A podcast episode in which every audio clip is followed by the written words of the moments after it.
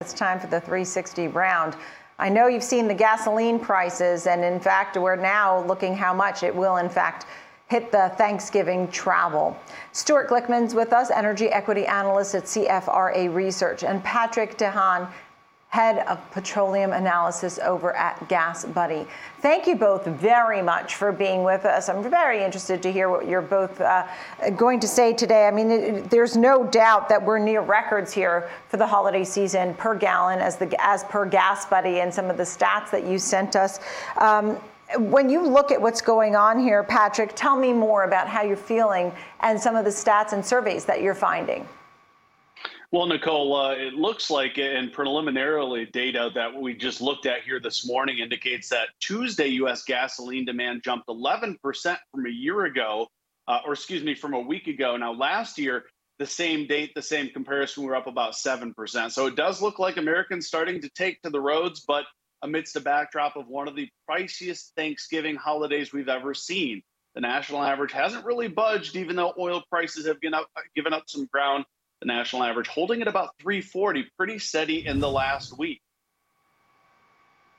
So, Patrick, just to clarify, these gas prices that we've seen, I know you look at the national average and you're looking at Thanksgivings of years past, but generally, how high have gasoline prices been? 7-year highs, roughly, or what? You tell me. Exactly, Nicole. We are at an outright 7-year high for the average price of gasoline. Okay. Now, looking at that chart there, one of the priciest Thanksgivings, though, that we've ever seen.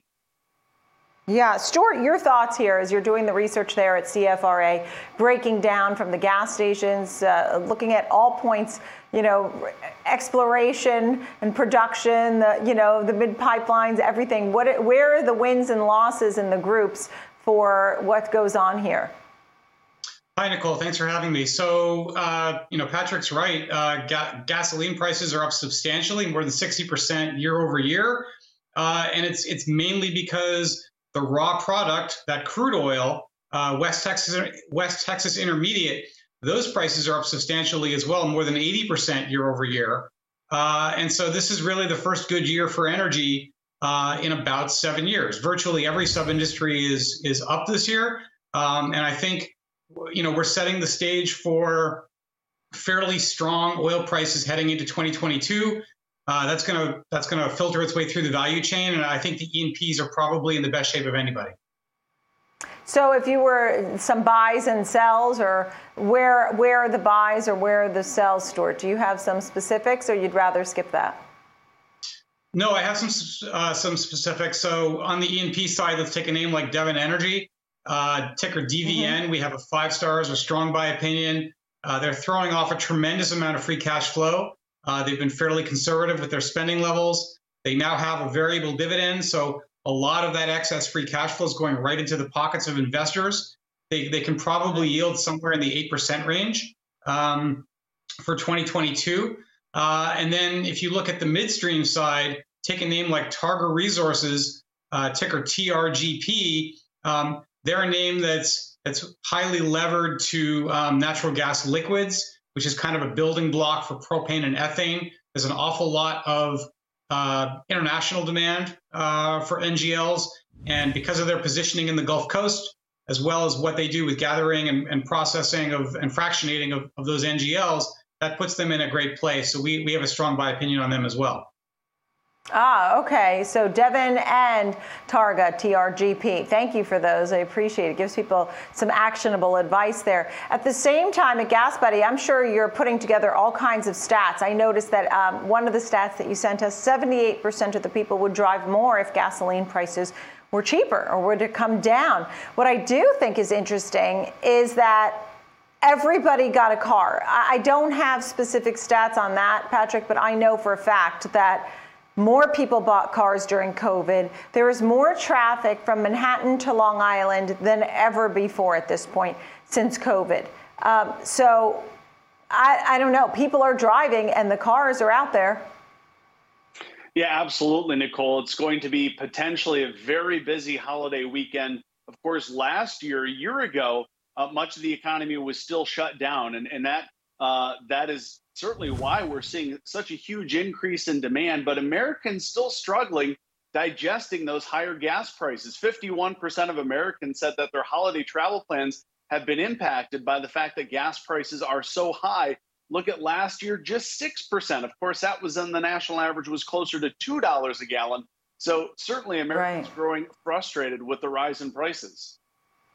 Well, the other thing that I was fascinated by in the other charts that you sent us was that 32% say they will drive for Thanksgiving.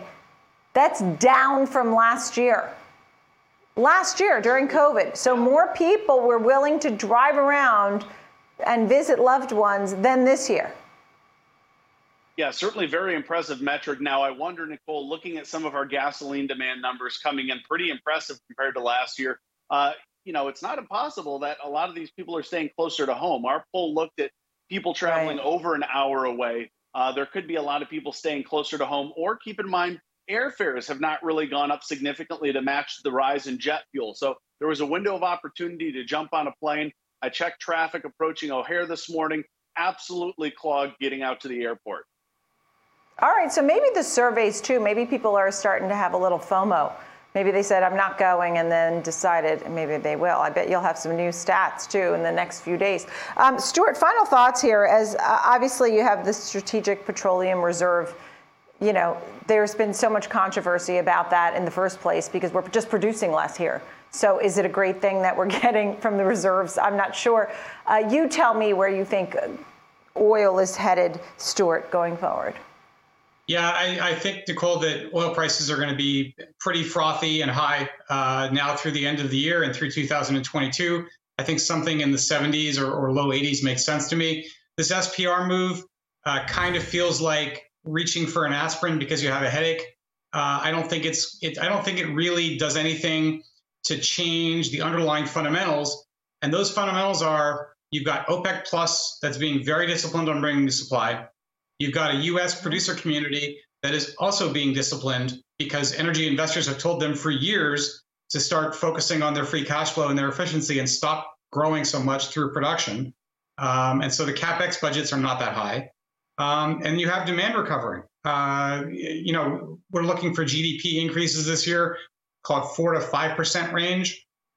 You put all that together, and it suggests that oil prices are going to remain high. We might get a temporary respite from these prices because of SPR, but it's not going to have a long-lasting effect, I don't think. Thank you both very much. Enjoy your Thanksgiving holiday, however you choose to spend it, for you and your loved ones. Stuart Glickman, CFRA Research, and of GasBuddy, Patrick DeHaan. Thank you both very, very much.